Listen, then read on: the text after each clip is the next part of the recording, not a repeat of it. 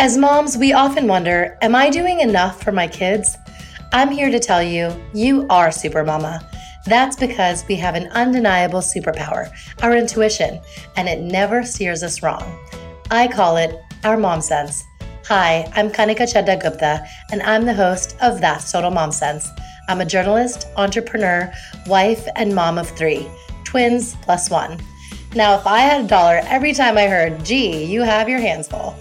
On my podcast, I interview influential moms from various industries and cover topics that all first time parents grapple with, from getting your baby to sleep to screen time allowance, your new normal in your marriage, and how to dedicate time to yourself. Learn and laugh along with That's Total Mom Sense. This episode is for the mompreneurs in the audience. So you have your newly launched brand and have taken it to market.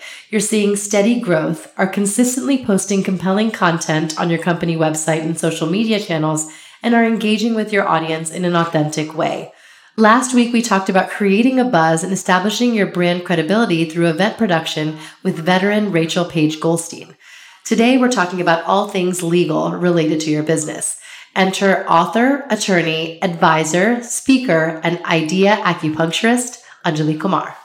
Anjali works with entrepreneurs and C level executives in all stages of business, focusing on early stage tech, consumer products, and luxury fashion companies with a social conscience. She recently co founded the Justice Department, a women led firm focusing on legal counsel and business strategy for female entrepreneurs, executives, talent, and brands. Prior to that, Anjali was the founding chief people officer and general counsel at Cheddar, the founding head of social innovation and founding general counsel at Warby Parker, founding general counsel at Acumen, and senior counsel at Google. While at Google, Anjali curated and hosted the At Google Speaker Series on the New York campus, bringing Googlers from around the globe face to face with today's most prominent and innovative thought leaders, including Anthony Bourdain, Questlove, and Jacques Pepin and hosted a YouTube interview series, Lunchtime at Google. Anjali's TED Talk, based on her book Stalking God My Unorthodox Search for Something to Believe in, has been watched by over 4 million people around the world and has been translated into over 20 languages. A television show based on her book is in development. Anjali earned her BA in biomedical ethics from Brown University and a JD from Boston University School of Law.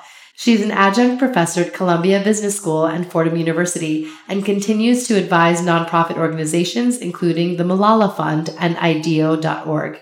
In 2016, she was appointed by Mayor Bill de Blasio to join the NYC Children's Cabinet Advisory Board and Grow NYC. Anjali currently serves on the board of directors of Happy Money, Women's World Banking, Glow Science Professional, Amplifier, Edible Schoolyard NYC, American Documentary, and the Guggenheim Museum's Global Innovation Council. She lives in New York City and upstate New York with her husband and daughter Zia. Anjali, thank you so much for being on the show. Thank you so much for having me. Absolutely. So, take us back to your childhood. Do you find that you grew up in a traditional Indian household? Very much so. I very much so grew up in a traditional Indian household. Um, I grew up in the suburbs of Chicago. I was actually born in Brooklyn, but then raised outside of Chicago and spent all my formative years there through high school. Um, and my father is a doctor. My mom stayed at home. She's a painter, artist. Uh, I have a sister who went to med school like as traditional as a first gen Indian could get in the 70s. Absolutely. Probably. Yes.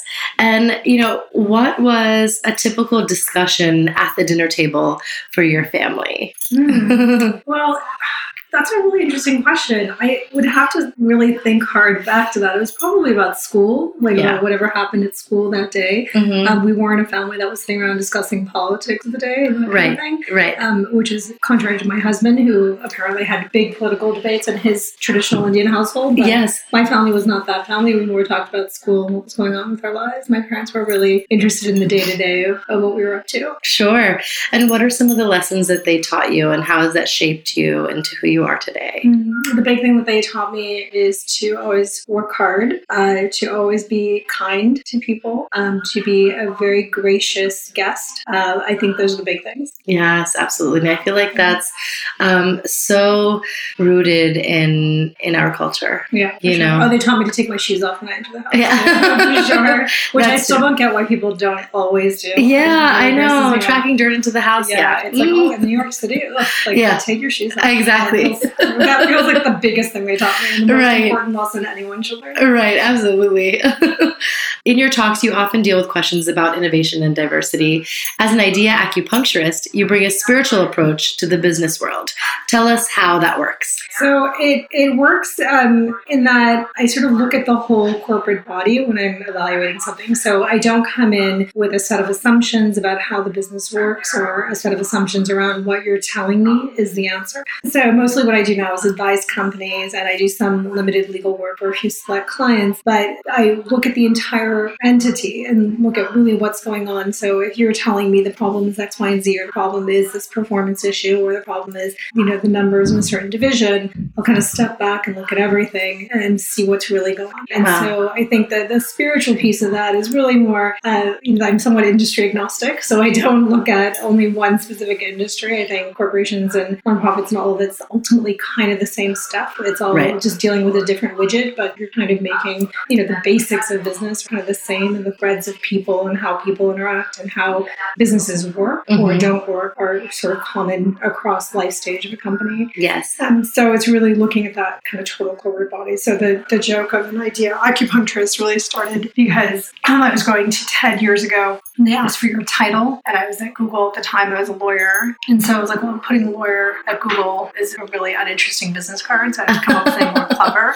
It was Right. before like the days of chief, you know, chief ninja officer or Yes. whatever. Like it was before all those sorts of things. Yeah. Um, so a friend of mine was like, "Oh, you know what you are though? You're kind of like an acupuncturist of ideas. Like you go in with like your legal contracts or with your idea about something or your diagnosis of a problem, and then it sort of unlocks the energy of that part of the company." I was like, "Oh, I like that. I'm an idea acupuncturist." I So love it. yeah, it started as a joke, and then I put it on my business cards for TED, and I put it on my name badge at TED, and it got so much love at TED, which is like such a sad thing. But they, Yeah. you know, a lot of people. And then the editor of Wired at the time tweeted that it was his favorite title he had seen at TED, and so oh, it just Oh, sort of stuck. cool. so yeah, it sort of became a joke, but it started Yeah. as a joke, but sort of stuck. Yeah, yeah, that's awesome. And I mean, acupuncturist, you're really pinpointing those pain points. Right. so yeah, very metaphorical there. Um, okay, so tell us about Google firstly, and what your efforts and where your energy was when you were working there. Yeah, so I was there for about six years, and I was there from 2007 to 2013, so it was exactly six years actually. Mhm. Um, and I was mostly on the legal team, so I was working as senior counsel on ads and ads technology, so basically anything across the business in North America that was making money at the time. So Okay. everything from um, the big advertising relationships or agency relationships to YouTube. Once we bought YouTube and integrating that and figuring out how to monetize that, I was on that team. Sure. Um, mobile, you know, data stuff, um, some privacy stuff. It was kind of everything. yes, that's really cool. Yeah, As an aside, my husband's at Google. Oh really? Yeah, he's a product manager on the um, DoubleClick Rich Media. Oh yeah. And so you know Neal Mohan was the Yeah, yeah, yeah. so he- Double Click. The, the guys, the two lawyers from Double Click were part of our team. Oh, so wow. they, they, we bought Double Click in the process that I was there. Yeah, yeah, yeah. He's still there and, and loves being in Chelsea. Oh, it's a great guy. Yes, it's yes, really great yeah, gig. he really enjoys. It. Okay, um, and let's see. Tell us about um, you know when you kind of made moves and became founding general counsel at Warby Parker. Like, what kind of interested you in this startup in particular, um, and to join them from the ground up? So I met Neil years ago, actually, when I was the general counsel of the Acumen Fund. Um, he was running a nonprofit that we funded, and so he just remembered me from that time. He went on to business school and then started Warby Parker, as most people know who follow that space. Yes, of course. uh, with a bunch of friends. And then when it came time looking for a general counsel, I think he remembered me. We ran into each other at a tech conference in the meantime, and he reached out. I was like, Well, would you consider taking on this opportunity? This is what we're looking for. And I actually said no. Mm, And I was like, Well, I might know some people, so let me think about it. He said, Well, will you at least meet me and talk about it? So I took the meeting. So lesson number one, always take a meeting Yes. because you just never know. right. And we caught up, and he started telling me all about what they were building. Doing in the business, where they were in the trajectory, the life cycle of the company, um, and what they needed the lawyer. And then to sort of sweeten the pot, he was like, Well, you could do a second job too. You could be the head of our social innovation efforts. And because my background prior to Google was actually nonprofit, uh-huh. um, and he knew that because we had worked together when I was at a nonprofit. Right, I right. was really intrigued by that opportunity, mm. the idea of combining business, doing good business with doing good in the world, and what that could look like in a day to day way. Right. Um, and so I was super intrigued, and I was like, all right, let's do it. So I left, you know, what was a really innovative tech startup to go to a company that was really breaking the mold of how consumer products were sold. Um, and not that it was a technology company, but it sort of behaved a lot like a tech company. So right. it was an interesting, transferable, you know, skill set in a way in terms of being nimble and things moving fast and all that kind of thing. Mm-hmm. Um, but still wearing a legal hat for a lot of Absolutely, absolutely. Um, now tell us about the Justice Department. Sure. So that's the most recent venture that I co-founded last year with a colleague, JJ, uh, who continues to run that show. Uh, but the Justice Department was is really to focus on women entrepreneurs, creatives, executives, and the idea behind it, um, from my perspective at least, was how do we take all the things that I've been doing my entire career um, and turn it towards women. So I've made a lot of men very rich, not me personally, but right. as part of a big team, yeah. made a lot of men very wealthy. And there, you know, there's some really good men that have made a lot of money on my back, and I feel good about that. But mm-hmm. what does it look like if I can direct some of my time and talent towards women entrepreneurs and help them in that same way? Um, and I feel like what it looks like is it changes the power dynamic because yes. money is power, and um, if we can change where money lies, then we change a lot of other things in our mm-hmm. society. We change who's elected in this country. We change uh, the social issues that we have to deal with. We don't have the same climate change issues are the same children, homeless children issues. Like we don't have a lot of the same issues that we currently have because men are in control. Right. So that was, you know, at least my interest in co-founding the Justice Department. And as while that chugs on, uh, what I'm doing now is a broader base than that. So it's not exclusively women, but most of my clients end up being women, people of color, and there are some great men that I'm working with too. Sure. So my rule is more of a no asshole rule than a mm. specifically only women. I like that. So I think I sort of disproportionately fall into the women, people of color sort of bucket because yeah. more of them tend to not be assholes and right. um, are willing to seek out my help. Yes. Uh, but it's really advising them on anything that they need to help their companies soar. Sure, sure. And so, who are some of your ideal clients, those who are listening? Hmm. My ideal clients, you know, it's been really lucky. It's been a lot of word of mouth. So I haven't really hung up a shingle looking mm-hmm. for companies to advise. Right. Um, I'm industry agnostic, as I said earlier, but I, mm-hmm. so being industry agnostic is everything. I cover everything. So it's all the, in terms of the companies I advise now, I'd say I'm probably advising about a dozen companies. Uh-huh. Um, everything from a direct to consumer lingerie brand to a CBD company. Uh, so it's kind of all over the map. They tend to be earlier stage. So that's more my sweet spot is kind of a series, a pre-seed to a series A is kind of the, the right place, I think, to bring me in as an advisor. Right. Um, I'm on a few boards. Those are later stage companies, anywhere from like a B to a D. The operating roles I've had have certainly been later stage. If they're bringing in somebody um, at my level, it's usually later stage, like Series B, C, D, yes. somewhere like that. Yeah. Um, and then on the legal side, it's again all over the map. I haven't taken on a ton of legal clients. I'm being pretty selective in who I represent. Um, so it's more kind of word of mouth. Sure, sure.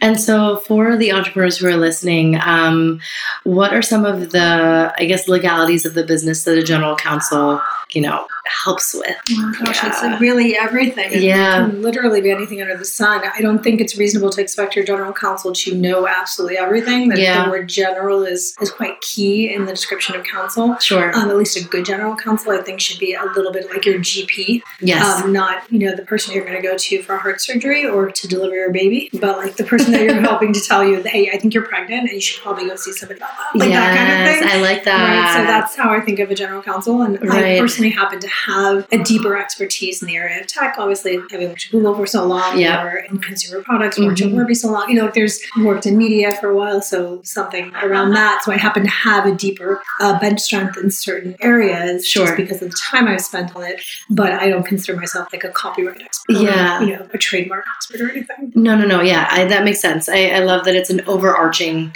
um, kind of view that you can provide um, the CEO and really be their right hand woman um, through the process of, of growth. That's really great. You've got a book, Stalking God My Unorthodox Search for Something to Believe in. And you've given a TED talk called My Failed Mission to Find God and What I Found Instead. Um, and in it, you explain how, you know, there was a point in your life where you were spiritually homeless. Um, you know, you grew up in a family that was Hindu and Jain. Jain, Mhm. yep, specifically. Um, and then there was, you know, the concept of non absolutism, which you explained. Um, you want to just touch on that a little bit? Sure. I mean, basically, the concept is that no one can hold uh, absolute knowledge of truth, Right. even when it comes to religious. Right. And the onus is to become godlike in ourselves as well. Um, you know, a little contradictory, but then, you know, it, it makes sense. Um, and you studied in Catholic school. So I feel like you were, you know, exposed to so many different religions and ideologies from a young age. Um, and you categorized yourself as a nun, meaning, I mean, spelled N O N E. So to clarify. And um, and in the talk, you, you talk about how nuns, um, those who are, you know, unaffiliated, are they skew young. There's 56 million religious unaffiliated nuns. This was as of 2014. One third of the adults are between 18 to 33, and 68% of them believe there is a God. They just don't know who it is. So when you went on your spiritual journey, You're set out to find the meaning of life, and you went on a spiritual pilgrimage. You're looking for answers. Um, you were in the mountains of Peru, learning from shamans. You went to Burning Man. You practiced transcendental med- meditation. Did laughing yoga in South Africa. Um, you convened with angels, saints, goddesses, witches, and faith healers like Amma, who is the mother who hugs. Um, and you even hired a medium to convene with the dead. I mean, just tell us in a nutshell what this spiritual journey was like. I mean, Yeah, I mean, just was, to live vicariously through you. you know, it was it was a, it was a very authentic journey. I know it sounds like totally kookadoodle it's repeated back in rapid succession, but it Yeah. really was an authentic journey, and it took place over many many years. Um, some might say forty seven years, right? But it's you know, certainly over the past ten years since my daughter was born. Sure. Um, but the the genesis of it really was her birth when she was born almost ten years ago. Um, I just realized I didn't know what I believed about religion and spirituality and the big questions in life that one could not Google answer to. Right, so things like what happens when you die? Is there a God? How do you find happiness? All those sorts of things. Um, and ironically, I worked at Google at the time, right? So I was Yeah. of Google. yeah. And I was really used to people coming to me with questions and being able to answer them or find an answer if I didn't know the answer. So that was my job. That was my literal job. And then I realized that one day this kid was going to ask me things that I wouldn't even know where to start because I Mm. hadn't really thought about it, even though in a weird way, my whole life had been preparing me to start asking these kinds of questions because, as you mentioned, I had been raised with a lot of spiritual and religious traditions around me, and none of it had really been forced on me. So my family is very much Jain. My parents practice, um, but they don't push. You know, so as much as we were raised in a traditional household, it wasn't a super religious household by any stretch. They sent us to Catholic schools, you mentioned. Um, so they were very open minded about all these things. My sister's married to a Sikh guy. Like it's, you know, we're very um, open in that Yeah. way. And I think because of that core belief of non absolutism within the Jain religion, uh, they really practice that as well. yes. So it wasn't until my daughter was born that I, that I was sort of thrown into this conundrum of like, well, I don't really know where to start if Mhm. she asked me these things, and it suddenly took on this like super sense of urgency. Like I I really needed to find answers for my kid. Right. Um, because that's what parents want to do. Yeah, right? exactly. Yeah, we're problem for your kids. solvers. Yeah, Yeah. totally. And Mhm. Anything for your kid. Like, Yeah. like whatever she needs, I'm going to do that. Right. And she wasn't even asking the questions. Yeah. You just like, wanted to be "Someday, prepared, I'm yeah. gonna be ready. I'm going to do the research now. And so that's how I started the research and started the project. And it really started innocently as a project. I'm like, oh, I'm just going to go talk to this faith healer. I'm going to go attend this like random service. And a friend of mine told me about this guy who talks to angels and like whatever. I would sort of do stuff. Mhm. Um, and then it's returned into a thing, and I would do something every month, and it became like a bit of a, um, you know, a conversation between my friends and colleagues. Where they'd be like, well, "What are you up to this?" month?" And I'd be Yeah. like, well, I think I'm going to explore the teachings of so and so, and Okay. be like delighted and want to hear more. That's so Um, cool. and then I realized that just people were really really curious about it. So it just kind of evolved from there, where uh, people started telling me about who they were looking at, or what they were reading, or their belief systems, or the things that they had questioned in the past.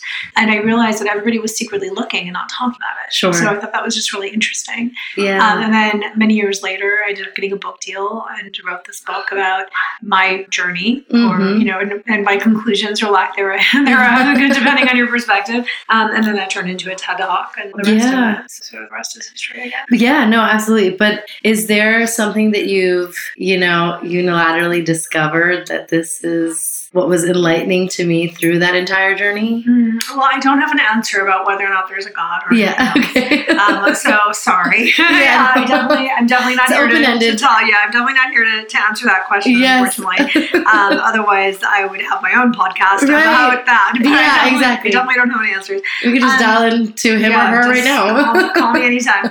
Um, no, I think what I what I did find is sort of you know the conclusion of the book and the TED Talk as well is that ultimately we all go about these different searches in so many different ways, but Sure. we're all looking for the same things, which in my research turned out to be health, happiness, and love, and that Yes. everybody is looking for those same three things, and we're focusing so much on the things that divide us and the things that make us different, as opposed to the things that really bind us together, which is that common search. Mhm. And unfortunately, that's sort of the root of all our problems. Absolutely. And um, what do you feel defines happiness for so many? Oh gosh, what defines happiness? Yeah, like how can you attain Oh this, no, you that's know? again. I would have my own podcast. I don't yeah. think anyone knows. You know, I think everybody's chasing this external, uh, this external fulfillment to make them happy. And I think sadly, really, or sadly, not not sadly, but maybe unfortunately for them, it really comes from inside. So you kind of have to do the work on your own. You can't look for something else to make you happy. Yes. Nobody else is responsible for that. Yeah, absolutely. It's definitely not anything extrinsic. Yeah. Um, it's something that comes from within. For sure. And um, what is it that makes you feel truly happy? Mm, you know, I feel I feel very lucky and blessed for the journey that I'm on. You know, it's Mm. been a really fun ride to date, and certainly not without its ups and downs. But Right. um, I feel like directionally correct, and I Yes. feel like if, if something does happen, I'm able to like pull myself back up and kind of dust off my knees and keep going. Um, so I'm grateful for the strength to be able to do that, and for the support system around me of my husband and my daughter, and parents, my sister, and my friends and family. You know, Yeah. family to help me do all of that. I feel really, really lucky. Mhm. Um, so, and I work hard to maintain that community for sure. Um, and I think that's, you know, that's kind of the, the most one can hope. Yes, absolutely. You are such a seasoned speaker. Um, and in one of the TEDx talks you gave, um, you encourage us to transform the norm. Mm. Can you tell us what that means and how we can do that? Yeah, so the, the context of that talk was more about Warby Parker, the idea of doing good um, in business. And so that the norm of business to date has always been a sort of bottom line of shareholder value and monetary Mm. gain and that sort of thing. And it's like, well, what is that norm? That baseline norm looks different. Right. And we start thinking about um, you know, other bottom lines as well. And Yes. so that was really the idea behind that. Mhm. Um, and I think it's possible to do now. I think it's possible to start a business with that idea of how do you do good in the world baked into whatever you're doing from the get go. And I think honestly, that's the only way to do it in a truly authentic way and in a way that will carry through the entire life cycle of your business. Absolutely. So keeping sustainability and really like impact and purpose in mind as Yeah. you as you you know grow an idea or Yeah, venture. absolutely. Because if it's important to you at the outset, it'll stay important to you, you know, throughout. And I think for anyone who's like, oh, well, when I get big, when I hit X million in revenue, when I have X number of employees, then I'll start caring about diversity. Then I'll start caring about the environment. Then I'll start caring about um, labor conditions in my factories or whatever. It's like you're not gonna like just Yes. start it now and do Right. it from the get go Right. and make those tough decisions now, even when it's expensive. Yeah. And then set yourself up for that to always be the way you do business, as opposed to waiting until it's so much harder to go back and make those changes. Mhm. And then when nobody cares if you do, you know, Right, because then and then it's it's a lot harder to then be like, well, now I really only care Yeah. about these things, exactly. and for your customers to believe you. Yeah, exactly. Absolutely. It just comes off very inauthentic. Yeah. Um, do you feel like that's kind of of the weed out process because everyone and their mother, given the podcast, um, you know, has a startup idea. But to to really sustain, um, you know, it, it, it's only just like that top percentage that actually uh, make an imprint, right? And so, is there like something that sets them apart from the rest? That I think there's a lot of things that set people apart in terms of um, successful entrepreneurship. Right. And I think unfortunately the, the playing field is really not level to begin with, mm. and so uh, a lot of people who are hailed as heroes in the in the uh, in the startup world, you know, they had a lot of advantages thrown yeah. their way in terms of familial support or the like to get their ideas off the ground, right? Yes. So that they weren't paying rent or they were doing it out of their dorm room or out of their parents' basement or whatever. And like that's that's a pretty big luxury to not have to have um, basic expenses met by a job, like yes. most of us, yeah. to be able to go out and start, you know, pursue your dream of a startup. So right. assuming that you've got, you know, a great idea or that they've actually got uh, the resources to pull something off. Um, beyond that, what really separates the the good from the not so great, I think, is does this idea really need to exist, right? Like, are you mm. actually a solution in search of a problem or a problem in search of a solution? Wow. And I think a lot of what I see, unfortunately, is a solution in search of a problem. It's like just because you have this idea doesn't mean it needs to exist in the world. And I, that's yes. really tough feedback for people, but it's true. It's like so. The first thing I would suggest is really sit back and think like, do I really need to make this company? Like, is right. this something that my solution is the only solution out there or the best solution out there? And if no one else is doing it, why not? You know, is right. it because nobody's thought about it? Is it because people have tried it and failed? Right. Is it because it's not been well executed, or you know, like what are the reasons that it hasn't been done before? Yeah. Um, and really sit hard and think about, you know, like really think hard about that because exactly. it's a long road. And once yeah. you start a business, you know, you have to be willing to put in years and years and years of tough work, you know, to not uh, to make anything. Yeah. So just knowing that this is like this is the idea and this is something I'm willing to do to the exclusion of everything else in my life. Right. Um, then go for it. Yeah, absolutely. I think you you definitely have to be very intentional, and I love how you um, explained that. Like, you know, there there could be a ton of solutions, but it's like, are you really solving this problem? Yeah. And is it are, are you uniquely solving this problem in the best way possible? Because if there's an easier app or what have you out there, then what you know yeah. what sets yours apart? Yeah, yeah, it's brilliant. The TED Talk platform has garnered over four billion views, with the Oscars tallying 29.6 million viewers. And you uh, mentioned the WWD. TED is like the nerd red carpet for the Met Ball or Oscars. So just like your fashion choices matter on those stages, they can also matter on the TED stage.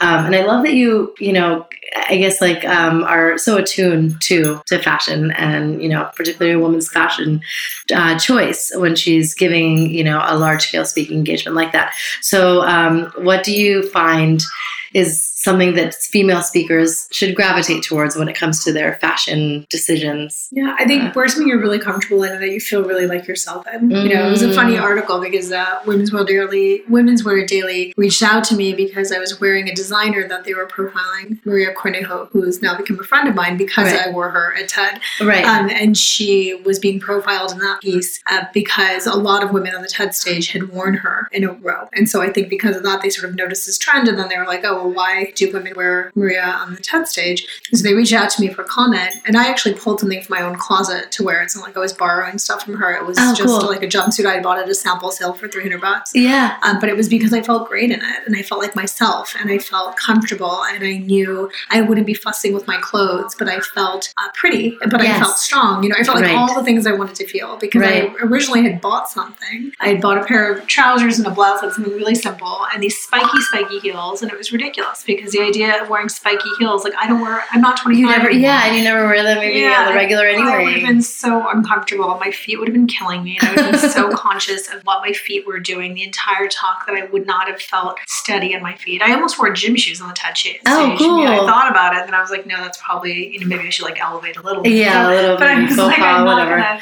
So I think wear something. My advice to anyone who does a lot of speaking um, is just, and to anybody really, just anything you're doing, just wear what you feel great in. Don't worry about about what's trendy.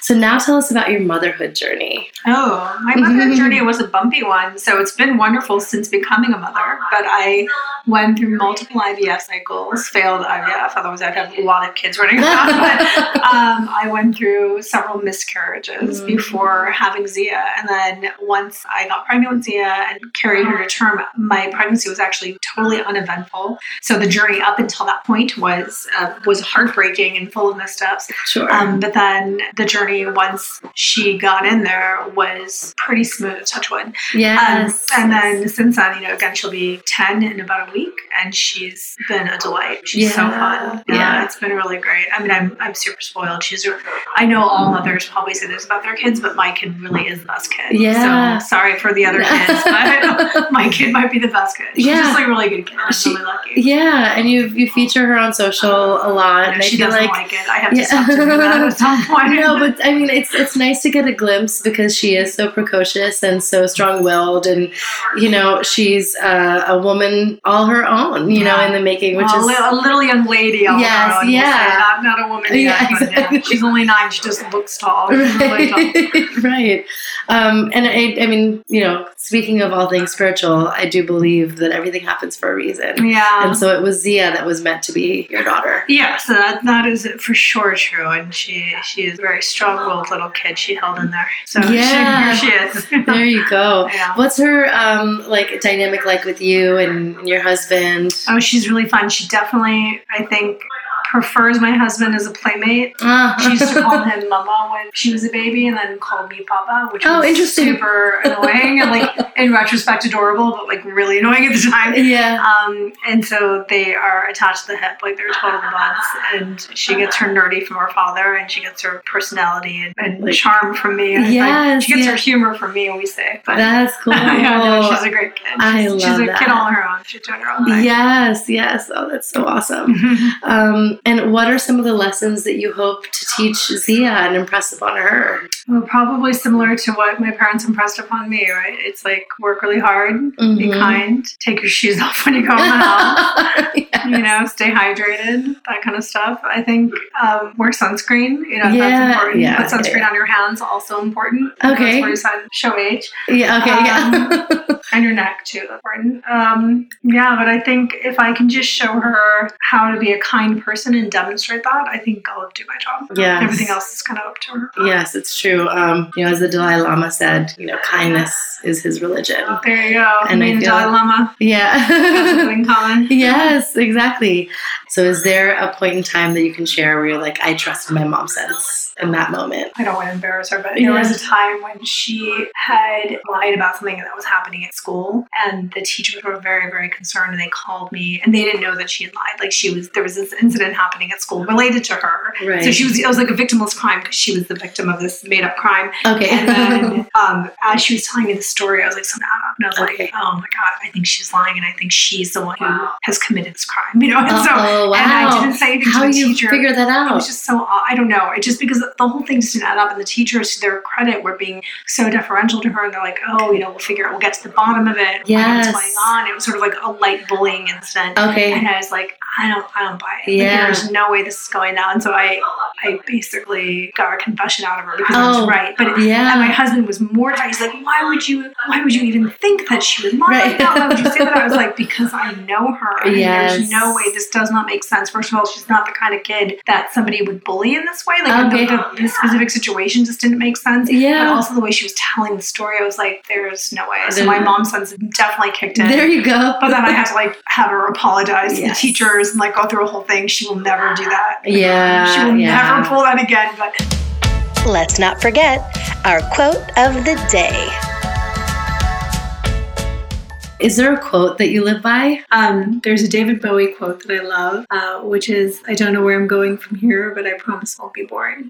That's great. That's one of my favorites. Yes. And it won't be. I mean, I feel like the way that you've lived your life up until now um, is just it's so inspiring because you ask those questions and you're you're seeking that growth and it shows. Oh, thank you. Yeah, yeah, absolutely. It's now time for Mom Haul when we share products we love.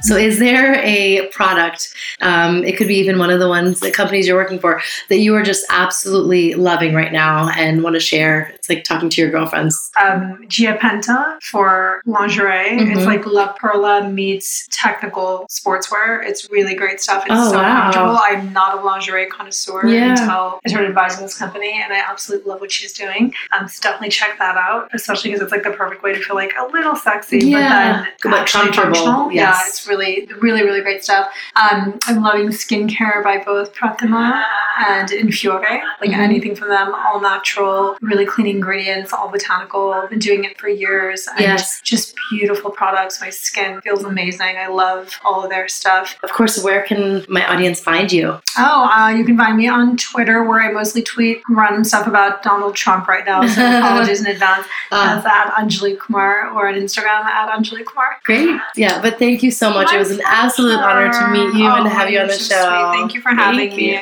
How amazing was that episode? Anjali is a wealth of knowledge, and to think she spends so much of her life being curious and wanting to learn more is truly remarkable. I hope you got some great takeaways from her. I want to thank you all for leaving your reviews on um, Apple Podcasts, Google, Spotify, Stitcher, all the platforms that you're listening to That's Total Mom Sense on. I wanted to share one of the reviews now, um, and it was by Lisa, and she writes, Great podcast. I love it. Great interviews, awesome guests, and Kanika does a great job of asking amazing questions. Perfect podcast for moms. Lisa, thank you, thank you for being a fan and a supporter. It's listeners like you that keep me going, um, and I'm so, so happy to have you in my corner. If there's a topic or pain point that you're grappling with and you want me to cover, write to me at that's total mom sense at gmail.com. Um, I read all of your messages and respond to them. And I really, really appreciate the human connections that I get um, with my audience. So thank you, thank you for that. Be sure to follow me on Instagram. It's at Kanika XOXO. And um, check out my website for updates on the podcast and events that I'm doing. Um, and that's that's totalmomsense.com. Remember, always trust your mom sense. Stay strong, super mamas. See you next time. That's total mom sense.